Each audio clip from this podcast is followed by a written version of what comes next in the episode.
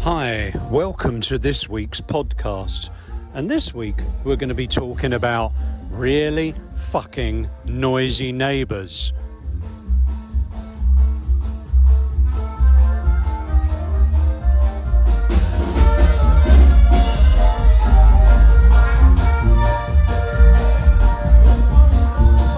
Hey James, how you doing mate? Headache? Hello, I'm Martin Mercer. And I'm James Mastriani. You've never heard of us. We're two Brits who grew up in North London and have had varying success in the film and television industry. In our ever advancing age, we find ourselves on The wrong side of Hollywood. In our series of podcasts, we'll share our experiences of what it's like being a British bloke living and working Or not. in the biz. We'll discuss everything from fish and chips to things that wind us up. So stay with us, it's all uphill from here. This podcast may contain strong language. If you're of a sensitive nature or easily offended, we invite you to, as they say in Blighty, jog on. So, uh, yeah, quite an intro. How are you feeling? Well, that's really annoying. They do it so often. Everybody who doesn't know where we live. It's actually a nice part of North Hollywood, but the particular street we're on, it's like a little Fallujah war zone. it's just It, there's one particular family, and they are the noisiest motherfuckers I've ever heard. I've lived in East Los Angeles. I've lived in Venice. I've lived in. Uh, blah, blah, blah. I'm doing it. I'm doing it. I'm gaggling, googling. um, I've lived in uh, Melrose, uh, many places, and I've never experienced such a noisy dreadfully noisy people. In fact, our neighbours, our lovely neighbours who are from uh, Latin America and many parts, because many people here is like, oh, Mexican. yeah, Oh, it's not. Hispanic. It's not though. But but there's so many regions. Yeah. And this is a neighborhood that has people from all those regions, as well as African Americans and white and so on and so forth. And these neighbors have said, We've never experienced this. Yeah. These assholes, they'll just sit outside now, have a fucking band, and I call it invasiveness. Yeah. If I fart in my toilet, nobody else hears it outside in the street, unfortunately. Uh, Unless, oh, yeah. I know you've caught a few when I've been outside, haven't you? I've walked past, you've caught a few of those. I try and keep my business, pardon the expression, to myself. And these people invade, James. Well, they look, invade. I, I don't have a problem with people having parties. We Yes, have no. we have parties outside ourselves. But when I had a house in North Hollywood, I would go round my neighbours and I say, "Hey, we're having a party. You're welcome to join us, and we'll try and keep the noise down after such and such a time." We get no such courtesy from these assholes.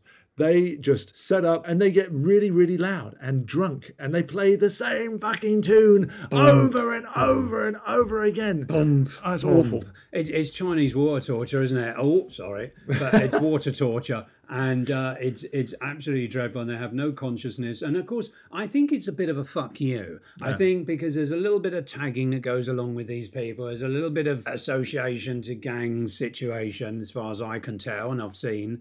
I've heard rumours that there are certain villages in certain countries where the more noise you make, it means the more wealthy and powerful you That's are that's crazy. uh, but which is absolutely madness. But it goes hand in hand with these cars that where they drill holes in the exhaust, they put a screw in there, so it sounds like a V two rocket. Oh, my mechanic told me that you can go on to Amazon and buy an attachment that makes it sound like it's a race car. Right. And I first noticed it at the beginning of the pandemic when suddenly all these people who are bored Yeah. because they got nowhere to go and they're just getting in their cars and they're just racing up and down the street. And of course, there were no cops to flag them down. And I noticed in Burbank and Glendale, they've now got signs up saying cruising with loud pipes is going to get you arrested and a ticket. Really? Yeah, that's in Burbank and Glendale. No Interesting. such luck in North Hollywood. Oh no, it's a city of LA where nobody gives a shit and inconvenience is a skill set. Fucking bullshit. Uh, it just drives me mad. And now there's this new thing where you're in a car and suddenly it's like boom,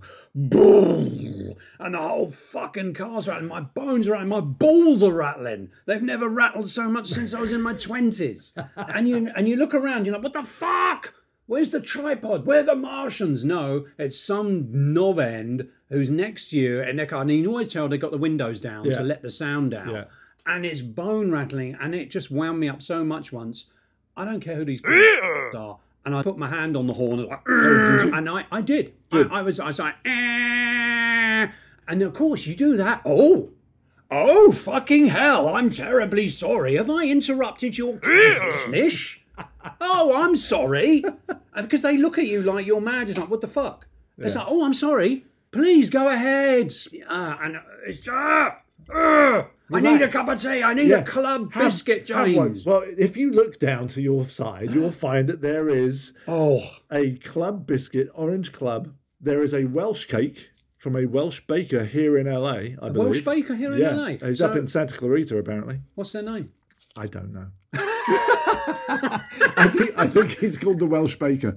Uh, Um, is- is his name Ivor? Ivor the Baker. Sorry.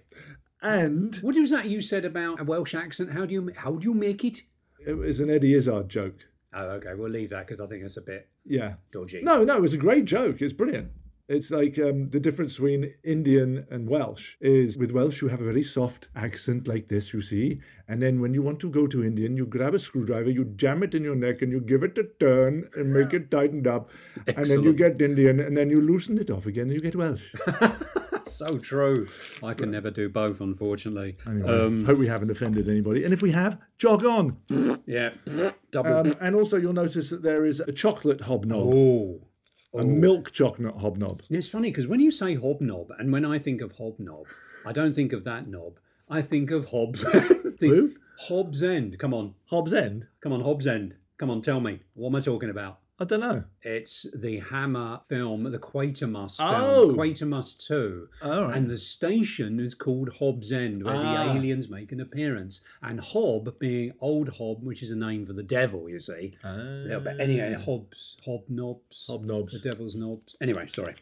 Um, Right. Well, I'm going to tuck in this Welsh cake. Before you do, can I just say something? You have a famous saying which makes me laugh, which is about shrinkflation. Oh, And these shrinkflation. fucking clubs, mate, are a victim of that. Well, you know, My I don't God. know. I don't know if it is because when we were kids, they just looked so big. Your hand's bigger. Yeah, exactly. They look smaller. I Hmm. don't know. Let me grab my ruler. Let's see. They are nine centimeters by. Thank you, Siri. What happened there? Siri is chirping in on her own, apparently, folks. How bizarre is that? So, yeah, nine centimeters by two and a half centimeters. All right, we'll measure that. Now, with these Welsh cakes, tell me about those. My grandmother used to make these Welsh cakes, not these particular ones, obviously. But it's, That would have been odd. I'm not exactly sure. I am so unprepared, as usual. But they're basically flour, water, sugar, and raisins. And raisins, I thought you raisin. said resin. No, resin. Yeah, there's resin. Nice and chewy. Right, well, they look like, to me, they do look like little pancakes, Mm-hmm. and they're like about half a centimetre thick, and they're kind of like the Eccles cakes, but soft. Yeah. Um, You have them with a cup of tea. but they are very stodgy. so, can I dunk my Welsh? but it would probably fall apart. Hey? Yeah.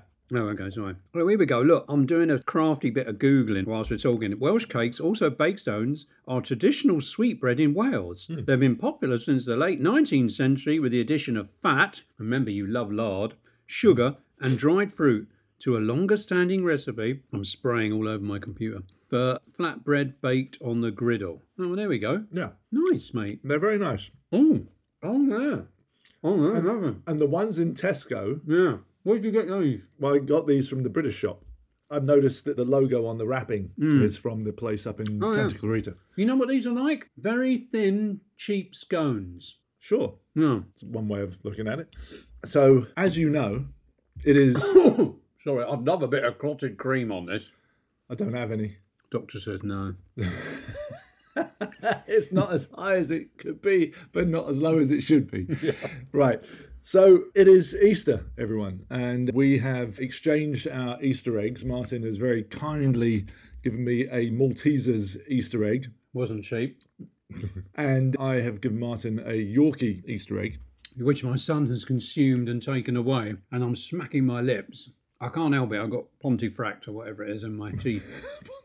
um, But Welsh um, cake. but yeah, so it's Easter, which also corresponds with tax time. In, Oh. in the United States. You've got a tax situation. well, haven't no, you? I don't have a tax situation. I actually, it, it's okay. What I was doing in my tax prep because uh, I try and make it as easy for my accountant as possible. So I do all the tax prep for the year. And in doing so, I worked out that combined, Money and I last year spent $20,000 on medical. Uh, 12,000 of that is health insurance premium, and the rest of it is everything else.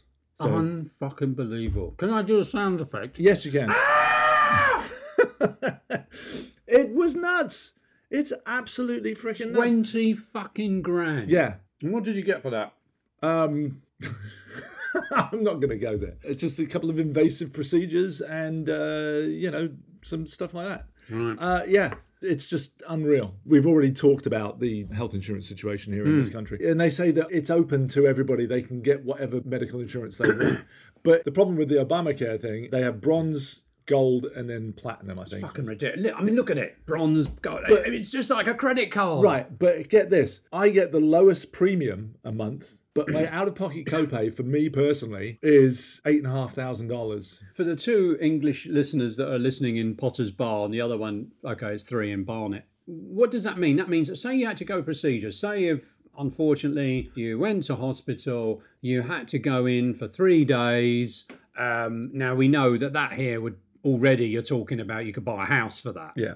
So that would mean out of your fucking wallet, spend what was it? For me, eight and a half thousand dollars Eight and a half thousand before they dollars pay the rest of it. before they paid the rest. Yeah. Eight. And what do you do if you don't have eight and a half thousand dollars, James? And you're lying on that bed and they're like, here's, sign the papers. Yes, no, this isn't the film Brazil. No. This is real life in Yeah. America. Yeah. Sign these fucking papers that you can barely see because you're so much in pain. What the fuck? No, it's outrageous. That was my gripe really about that because I was shocked. But on the plus side, the taxes are done now, so What a business. It is. It's it's crazy, and you know I don't understand how when you get to a certain age, technically you don't have to pay for anything. So you get to retirement, which they keep raising Hmm. over Oh, of here. course. Yeah, yeah. Not, nothing like the French. I mean, we're at uh, sixty-seven. Was it? We Is looked it? up the other day. Sixty-seven is the retirement age here. What? You know, it's funny. There's a thing on Facebook called Crew Stories. It's all about people who work in the film industry and they post their things. And this one gentleman put up, "Is it true that after you retired, you're basically 11 paychecks in, so you get your retirement check, and then you kick the bucket?" You know, that was the thing. There's Some people going, "Well, it's been less than that." Uh, if you do makeup effects, which I used to do, it's you don't collect at all. You pass on. And when I consider makeup effects with the chemicals, the silicons, and uh, certainly the resins, Right. and the catalysts and the, and the fiberglass dust, no wonder. But with the other crafts like art or so on and so forth, and set dressing and costume, I have no idea. But it sounds pretty grim. It's like what they're doing is they're betting that you're gonna croak, and they pay out so much money. You know, ah, fucking, it makes you so cynical, so bitter. I agree. I know, and I'm here to relieve you of that bitterness. no, it's really weird and strange, and it's very interesting because this is where, again, being English here, I find myself actually. If you remember the Limey, Yeah. Mm-hmm. which, uh, the Limey is a great film by Steven Soderbergh, if I said his name right. It's basically the memory is done with using light Mm. and a fuzzing of the film, a blurring of the film, and when he's uh, sitting on the plane, the actor whose name I've conveniently forgotten as well. He played What Zod. are we? We are awful. I know. he played General Zod. Terence Stamp Terrence Stamp. That's right. And they, it's great because they take. and Steve Soderbergh. ah, thank you. I've- Thank you. Steve Soderbergh. Hmm. I should break that down. Soda, as in fizzy drink, berg, as in iceberg. There you go. Steve Soderbergh. Right. So basically, that memory, and that's what I have here. That kind of like, you think, oh, yeah, you just go to the doctor, and then, and then of course, you go there, and it's like credit card. Yeah. Years ago, uh, I got diagnosed with MS on Carl's birthday. And I remember being in the hospital, and somebody came along from the finance department and said, um, Mr. Mascheroni, we need to take your credit card and pulled out my wallet. And they ran it through the thing. And back then, it- my deductible was $1,000 for a hospital stay. And then I think three days later, somebody different came by and said, Oh, we need to take your credit card. And I was like, oh, Okay. And I was out of it because I was all drugged up and what have you. And they ran my credit card again. So I had actually met my deductible at that point. And then about four months later, I got a check back saying we've overcharged you. And that was, I was like, Merry Christmas. but that would never happen. I'd, I'd go to hospital just for that experience. Yeah, it's just so dreadful, and you're you're just so scared Yeah. to be unwell, and, and all Well, this stuff. especially here because it can count against your credit. Yeah. And then also what they do, I had an MRI many years ago for my ringing ears, and when they looked inside, there was nothing. It was hollow. But apart from that, this was all on my insurance because I had film industry insurance, which is quite good compared to a lot of them, and your out of pocket expense Out-of-pocket. is very small. As long as you're what they call in network. If you're out of network, well, Billy Joel, you're fucked. But apart from that, I was in network and they mistakenly, I got charged for the drugs and the chemicals. Uh, you know, they have to put chemical inside you so the MRI reads Yeah. and see all the stuff. I, uh, I can't remember what it's called, but uh, it's made of lead. Anyway, they put that in you. And there was a $500 charge, and I was like, what's this? And MPI, Motion Picture Insurance, was like, oh, well, nothing to do with you. You'll have to call the hospital. And then so I called the hospital and they're like, oh, you have to call your insurance. And then I called my insurance and said, you guys know the fucking hospitals. You deal with them all the time. They deal with you. You talk to them. Right. No, f- you're working for me. Right. Wankers. and so I made them like, I sprinkled a bit of Britishness on there and they actually did do it. And it turned out, oh, oh, with the billing. Yeah. The billing. Oh, yeah, we no, made a it- mistake with the billing, Yeah. Mr. Mercer. By which time, sorry, I'm on the train ride here. Woo woo. By which time, they'd already sent a collection notice. Right. All that bullshit. So you cunts. Yeah. That's bad. Anyway, what's good in your life? Well, um, it is Easter, as we've discussed. Now, we don't talk about religious business on this show, but I was interested to find out the roots of Easter. And mainly, it's all paganism. And basically, paganism has been around for thousands of years the worship of the goddess Gaia, Mother Earth, and all that, which, quite frankly, I quite like the sound of that myself. But um, it, it all comes from there. It's where you had the darkness of the long winter. You can imagine, especially in Britain. I mean, it's fucking nightmare in those days. And the word Easter comes from the Scandinavian word ostra. O S T R A. I'm not sure if I'm saying that correctly. And they derive from the names of goddesses. You know, we're having all this Me Too movement now, but it's kind of like, well, dudes, there was Me Too 2,000 years ago. It was fucking the Mother Earth, the goddess. She was the governor. Right. You had the doodah in the chariot. Bodicea? Yeah. Okay. Boadicea. You know, she was the governor. S. Yeah. So anyway, it was the spring equinox. there were The flowers were coming up, and of course, you have eggs and chocolate bunny rabbits. Rabbits were potent symbol of fertility. Yeah, and that's egg. correct. And the funny thing is, of course, when you eat chocolate, it's kind of associated with Mm. sexual feelings. You know, the smooth taste, the melting in the mouth, and it gives you a- Aphrodisiac. yes, but it tastes better than oysters. Um, and you have that. I was going to say not bearded ones, but anyway, moving swiftly Ah, on. um, but anyway, so it's all linked, and of course, religion comes along, and it goes, "Oh, we'll remove all that that nasty stuff about getting together, macking babbies, you know, and we'll, we'll turn it into some poor bloke If you who could see got- the face that Martin's just made when he was at Mackin Babbies just then, it's just, we need to switch this to video. I think. I know. but, but now you've got, we'll change that lovely sexual stuff and we're going to swap it for a geezer all covered in blood, hung on a cross. It's like, anyway. And then you've got hot cross buns, Saxon fertility goddess. An ox was sacrificed. Uh, so actually hot cross buns, which I don't really do here, apart from the Jewish bakery. Yeah. Continental shops have got hot cross. Yes, they hot do. Cross buns, and of course, you say hot cross buns. It's a bit like if you say the pound shop to an American, Right. Because pounding in America means a good old rogering, uh, sexual activity, ladies and gentlemen. Or, or a good old beating. Give them a pound. yeah, good old pounding. And uh, so Americans go to England, they go, oh my God, the pound shop. Oh, let's go in there and get pounded, dude.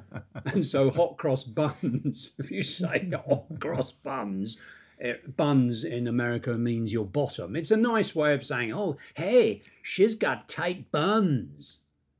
Anyway, your silence says it Yeah, all. no, I'm Um, and of course, the egg has been a symbol of rebirth and fertility. So it's fascinating all that. Now, what we want to do, we did do a video of our opening, but I think James, I've got to open up my Maltesers. yeah, egg. open up your Maltesers. I'll do it over here so um, you can hear me opening the box.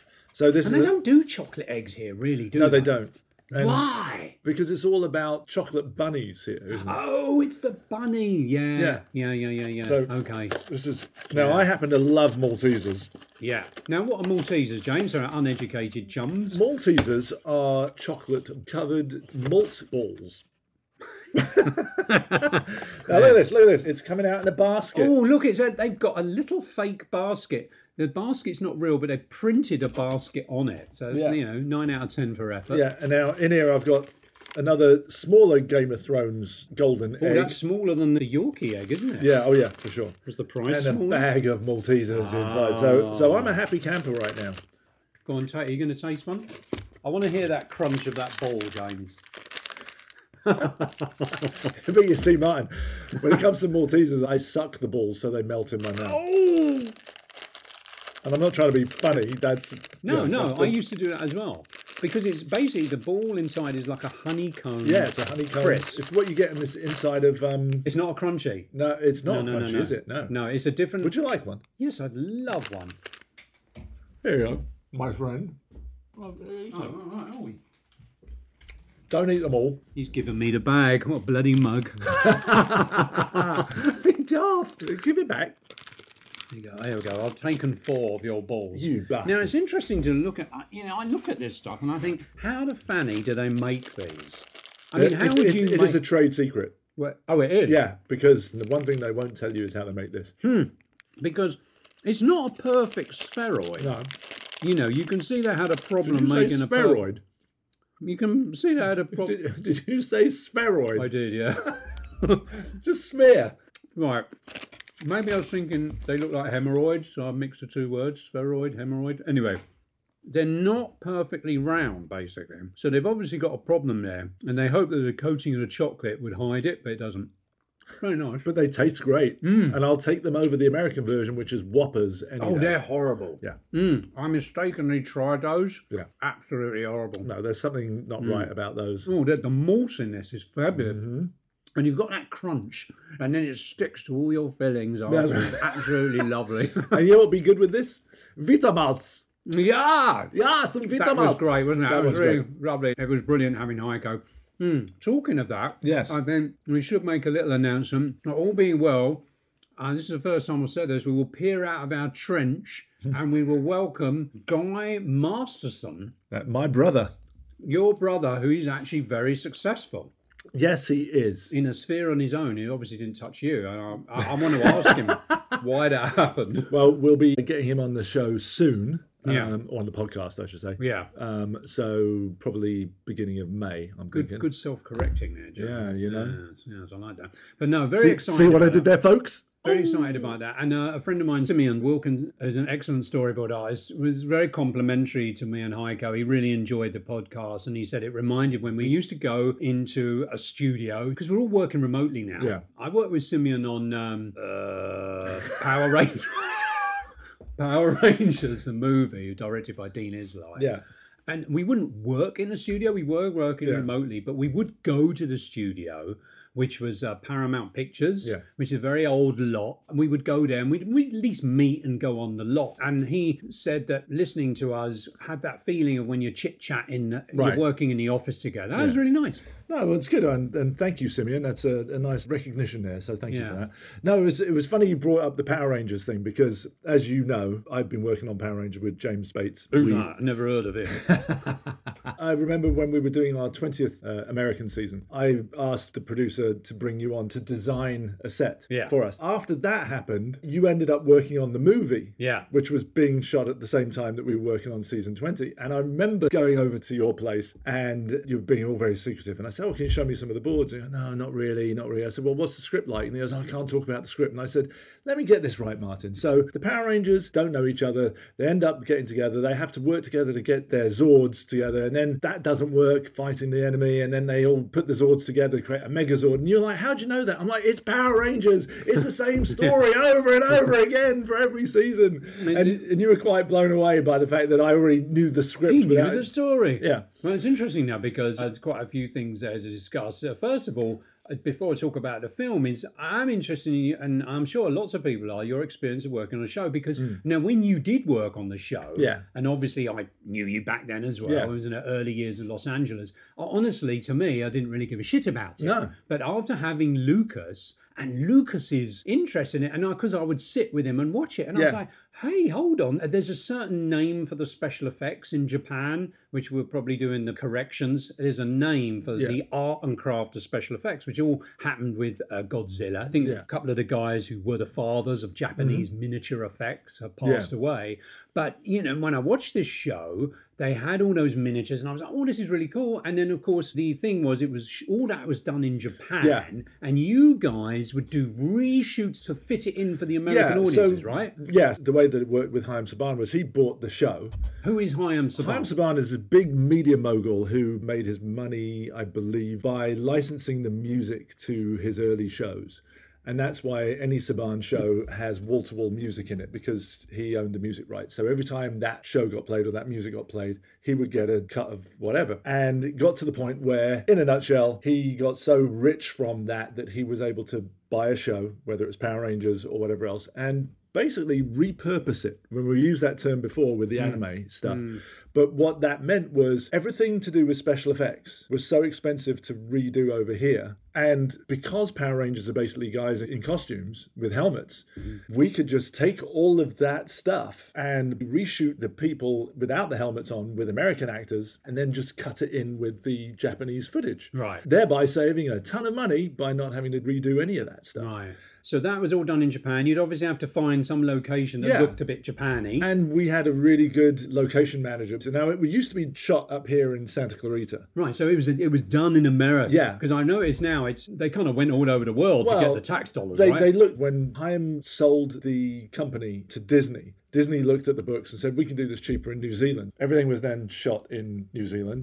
They would hire the actors from LA right. or wherever and ship them out. And that's when we were working on season 17, 18, 19, and 20 back in 2012. James Bates was a story editor, and he brought me in to help make everything flow from the United States to New Zealand. We had licensing and legal stuff, but the scripts had to be in various different formats. And because of the 12 hour time difference, we were working a seven day week, Right. 18 hours a day, in the script department. I mean, it's amazing that in a, in a, on a kids fucking show, Yeah. you were doing those kind of hours and all that And arrangement. because we would work the LA office hours, which was eight till six, but then New Zealand would start shooting around two o'clock in the afternoon our time, and we had to be on till about midnight in case there were any script changes. And it was a nightmare. I mean, it was a lot of fun, but logistically speaking, it was a, it was a nightmare. But we got it done. because for me watching it, I was just like, oh, models. They still use Yeah. Mm-hmm. models. They had that shit digital stuff. Yeah. But they had the model stuff, and I, I love that. It's such a tradition. Yeah. And you, the costumes are Yeah. so imaginative. Yeah. Now, did you see those costumes? But they were, Valencia they were stuff. doing it up Must here, have yes. had we- all that, yes, right? they Bring had the a- Japanese over. Did they Yes. make it? Mm-hmm. So what they would do, they would bring out the the hero costumes and the actual stunt costumes, which were kind of beaten up, obviously because they'd filmed them all there. Yeah. They'd bring out all the props, like the motorcycles, So they'd ship them all over. ship them all over here. Oh, sorry. And then we had a monster department here that would actually rebuild the monsters, glue them back together again, and all this kind of stuff. And then we had a warehouse up here in not Sun Valley, but somewhere around there that had all the costumes for 16 seasons worth of Power Rangers. That must have been great as a kid to just woohoo! Oh, it's- it's- well, I remember it was just walking into this warehouse. It was like Indiana Jones. You walk into the warehouse, and there were Yeah. just all these stands with all these monsters on it, and they all looked beaten up. And of Yeah. course, they kind of stank, and they had that sort of like, I've been there. I know what that's like. yeah, yeah. The stress that went with the job, you know, didn't didn't really matter. You need the because- stress. It keeps you going. Oh yeah, It's when you're not working, you're suddenly like, oh, fucking hell, I'm falling apart. Yeah. When you're working, you've got the uh, testosterone. Yeah. You know, the mean- red ball flowing through your veins. Rum, rum, rum, rum. That's what I find. I can draw for fucking 25,000 hours. Soon as I got a day off, I'm like, oh, hold on, I'm 90. yeah, yeah, exactly. You know. But it was great fun. But that's and a great legacy to have. There were people we worked with that we were just like, oh, really? There were more hindrance than help, but we Mm. won't name names. But Names, names, I want them now. No, no, no. But everybody in New Zealand was fantastic. It was a good experience and um, sad that it was over, really. Uh, Yeah, and going back to the film, Yeah. Um, now that was a different experience, and of course there'd been this thing released online. Somebody had done their own version of it. yes. And it was very good. Yeah. And I think what had happened whilst the film was being developed, they'd taken a look at that and decided to go on a more serious tone. And it was interesting because I hate to say it, and I worked on the film. I love the director, Dean Israelite. Mm. He's a very good guy, he's a very sweet guy, and he's good at what he does. But unfortunately, they missed something in the film, and I think a lot of it was fun well, uh, fun, fun, fun. There's a new Power Rangers film coming out. and it goes back to the Mm-hmm. To the beginning. over the top Yeah. fun, Yeah. and and that's it. Well, if I can tell you why I think that the film didn't work. very well. yeah, well, we saw it together, didn't we? In I another did, Ho was Seven, which because is now in, closing. in Power Rangers, in that first episode of that new season, everything comes together and is done within 30 minutes. You know who all the characters are, and they all work together at the end of that episode. That's in 30 minutes. I remember timing it. What was it, a two hour movie? Yeah. It took an hour and 15 minutes before anything happened. Yeah. That's why I don't think it did very well. No, and I did a lot of stuff with Rita Repulsa. Yeah. And there was a sequence, and I boarded it, where because she loves gold, Mm. Rita's all about gold. Yeah. That's my limited understanding of it. Usually, when I work on a film, some films, I haven't got a fucking clue Right. what they're about, Right. but I just delve into it and just follow my instincts. It's not puffing me up with the arse with a cream bun. I just have an instinct and it works. So I didn't know much about Power Rangers apart from what I'd seen with Lucas. But there's this scene where she she's fished up in a boat and she's brought ashore, and the next thing you know, she's ripping the gold teeth out of all these fishermen. And Right. it was I was just like, what the fuck? It was so violent, and it was like, no, you could just feel it wasn't going to work. Yeah, it but was it anyway. was just a bit weird because A, it took a long time for them to come together. Yeah, that's a good to make point. the team. I mean, a long time. Yeah. And then it didn't know whether it wanted to be a teen movie, exactly. an, an adult movie, Yeah. or what. It, Kids it was- film, which yeah, it certainly wasn't. no. yeah. And I get wanting to age things up so you got a broader audience. Yeah. That I get, but you know, if you're going to do that, then make a decision early on and say, okay, we're going to age up Power Rangers so that the adults who grew up on this stuff can have a more up to date experience. But I think that's the charm of Power Rangers because it's the same no matter what season you're in. Charm. That's the word. I mean, it's like, um, Well, well, Hyam always used to use the word "Where's the heart?" that's a good word too. Yeah, where's the heart? in you the know. show? And uh, talking about Hyam, I just wanted to fill in a little bit just with his history. As far as I understood it, he discovered these shows originally, right? Yeah. He discovered these shows and they were selling for dirt cheap. Yeah. Mm-hmm. And it was like, hey, I could just dub in the voice, do the music, and sell it to American TV. yeah. This is a whole nother discussion where I would need some more people who know more about it than I do. But yeah, it's that kind of Yeah. But that is a very clever. Yeah. uh, you look at him and you think, what a fucking clever way to absolutely. come up with a way of doing entertainment and making a nice bit of money, which I haven't worked out yet, and you certainly So I haven't. certainly haven't. And either. it's just like it's I very, like, I like always get spending ins- money. Of course you do. I always find it fascinating when you look at those people's stories and how they do it. And again, going back to Guy, you know, when I think of Guy, I, I want to talk to him about this. About, dude, you studied chemistry Biochemistry. biochemistry. Yeah. You next thing you know, you're doing a play in the back garden, and now you've got a tour company and you're your own boss. He could have been a jobbing actor, and Yeah. you know, and that's hard enough. And anyway, so I love We'll- hearing we'll- stories. we'll get from all those our people. questions I'm together speaking, to- you're talking over me. You're going to be having more editing hours, and you're going to be grumbling, grumbling, grumbling, grumbling. We will talk to Guy about all of that. Yeah. James brought me a twirl egg. I won't have that now because I'm all chocolated out after all Yeah, that no, I'm, lovely I'm tucker. chocolated out as well. Yeah, that article that I read, and I think we were discussing about the, an American lady, New York lady who moved to Britain. She's specialist in food, and she said an American chocolate sucks. Who was that? I don't know, but I, And I just wanted look, just just from my standpoint, I don't think all American chocolate sucks. I know you don't like See's candy. I do like See's candy. yeah. But- what what chocolate's good? See's candy. Right. if you say so. No, it is. What else? That's it. Yeah. Mind There you, you go. I'm I sure rest there- my case, my lord. I, I'm I'm sure I'm sure there are some other places. Look, I don't think LA is the be all and end all of chocolate. Talking about that, Yeah. LA be all and end all nuts. your LA's full, pardon? LA's full of nuts, as we know. No, there was this shop. It closed down. It was a black-owned business, and it was on Burbank, and it was a sweet shop. Unfortunately, it closed. I think the pandemic Right. kind of ruined them. But the lady in there used to sell these chocolate almonds, and they were sugar-free, and they were delicious. And it was made by an LA company. And I've tried to find because I can't remember the name. You see, so that doesn't help when you're No, trying to find. But maybe some of our listeners can chime in with whatever that nut shop was. Sugar free chocolate almonds made in Los Angeles. It's an emergency. I need them. I want them. Martin wants a mouthful of nuts, everyone. There we go. Mm. Yeah, I'm Did we trying to- talk enough about our noisy motherfuckers? Yeah, Uh, we did. Okay. We'll have to beep out the fuckers bit. Well, it was the cunt. Do you beep Could out the f- motherfuckers or No. the fuckers? Do you No. beep out the mother or do you beep out the fuckers? technically it's you said mother. No, so you beat out. So we can have mother, Yeah. but we beep out the. cunts. yeah. Okay.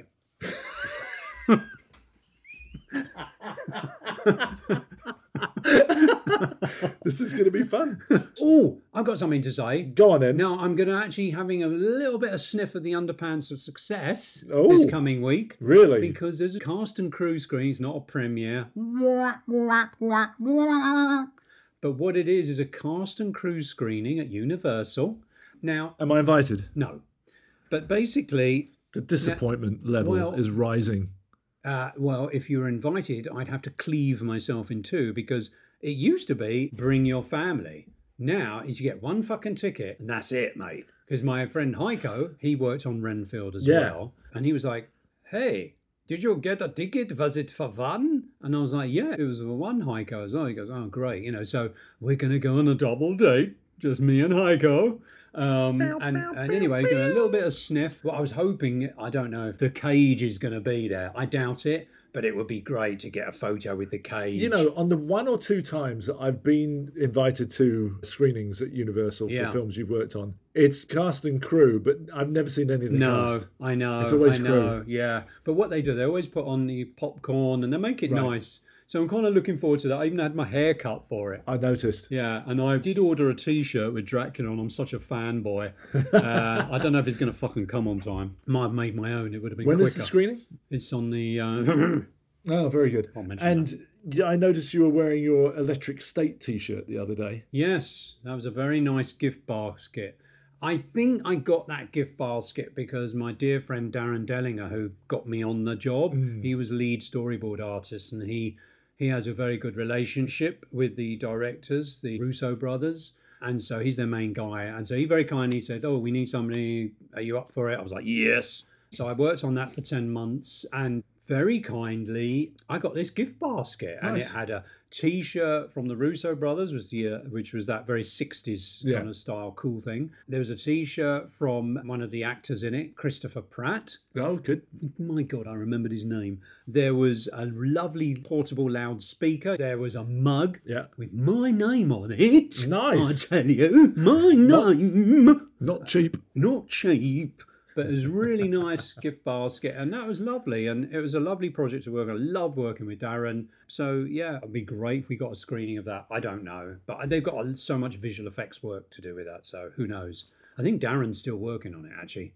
Second unit, they've expanded it. Oh, Did you see the latest trailer for Indy? Oh, I'm glad you brought that up, my fanboy not Oh, that. friend. why?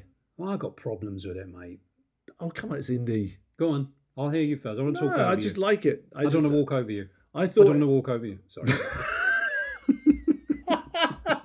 looking for something to Throw at Martin. An egg.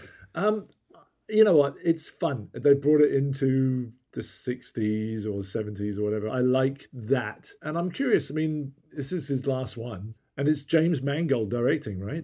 Now, he's a good director. Now, I'm trying to think, what has he directed? Did he do. James Bond. Oh, God, that was awful. Well, which one? Dreadful. He did a number of James Bond. I think he did two James Bond movies. Both of them are terrible. What, you didn't like Skyfall? Who? Hang on, did he do Skyfall? I don't know. I think he did. But he did. What I want to know. Did. No. He didn't do. No, he the- didn't do Skyfall. What, what, quickly, bring him up. What did he do? Um, because, what, oh, come on. Hang on. Because I think he did. Didn't he do the film about the girl in the Second World War, starring Akira Knightley? Did he do that one?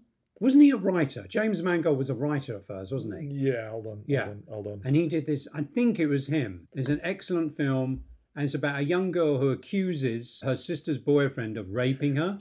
He did Ford versus Ferrari, Yeah. which was excellent. He did Logan. What do you mean? Oh, Logan was excellent. Right? Excellent. He did Night and Day, which uh, he did Three Ten to Yuma, Oh, very good. Really enjoyed that. right?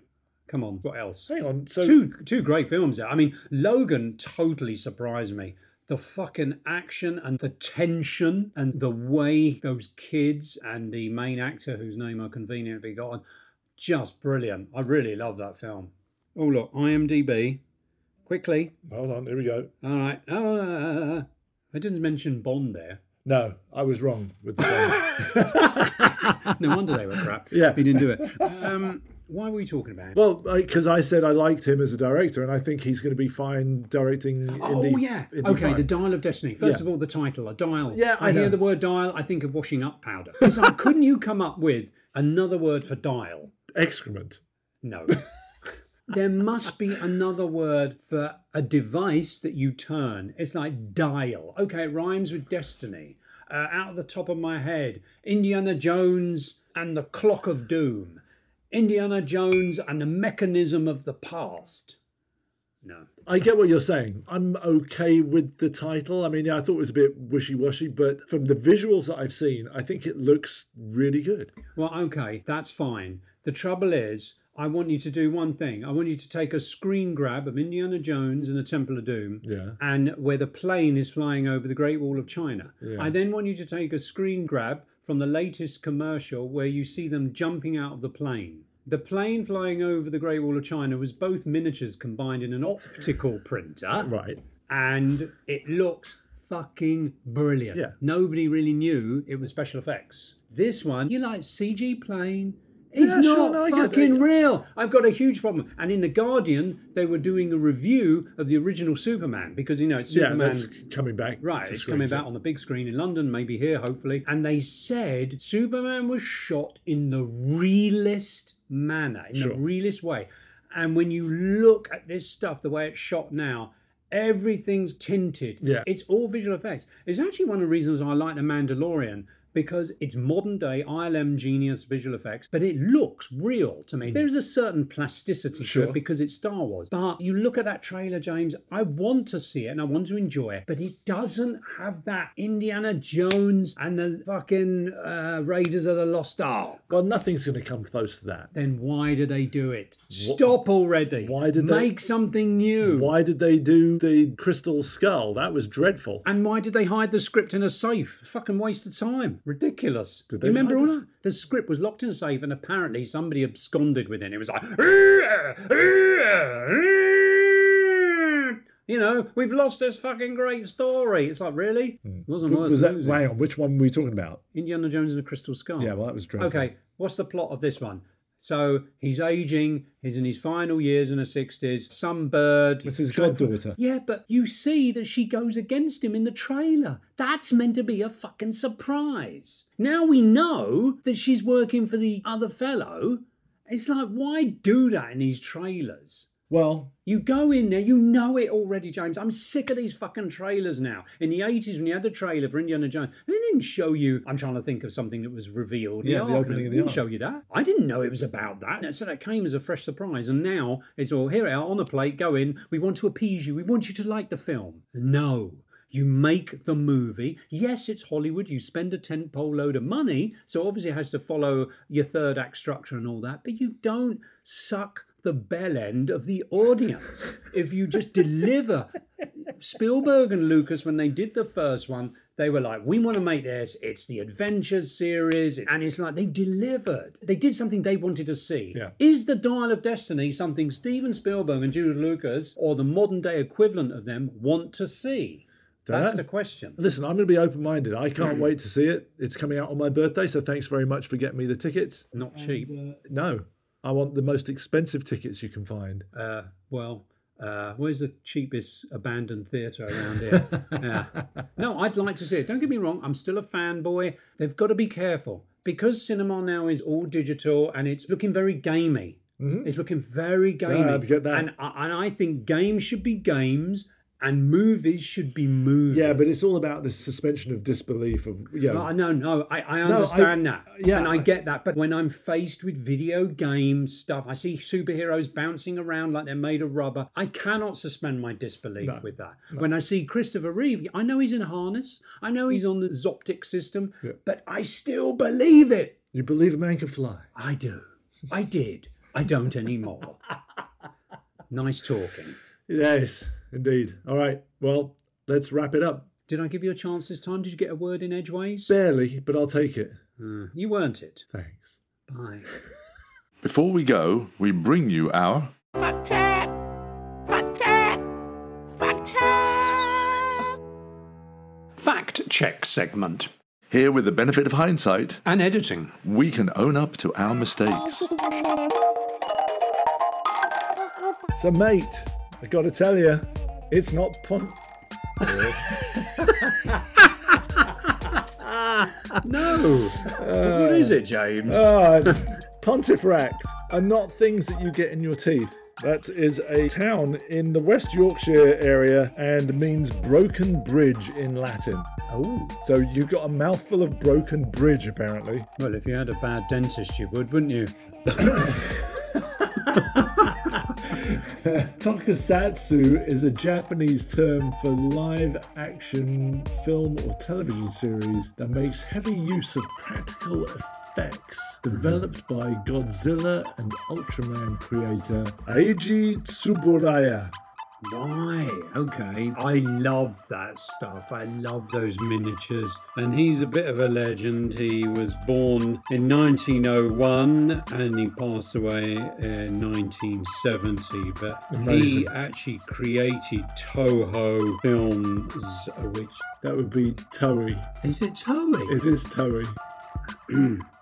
stand corrected. anyway, their special effects department. Yeah. Bit of a legend, very clever man, and he studied engineering at the Tokyo Kananda Electrical School. Nice.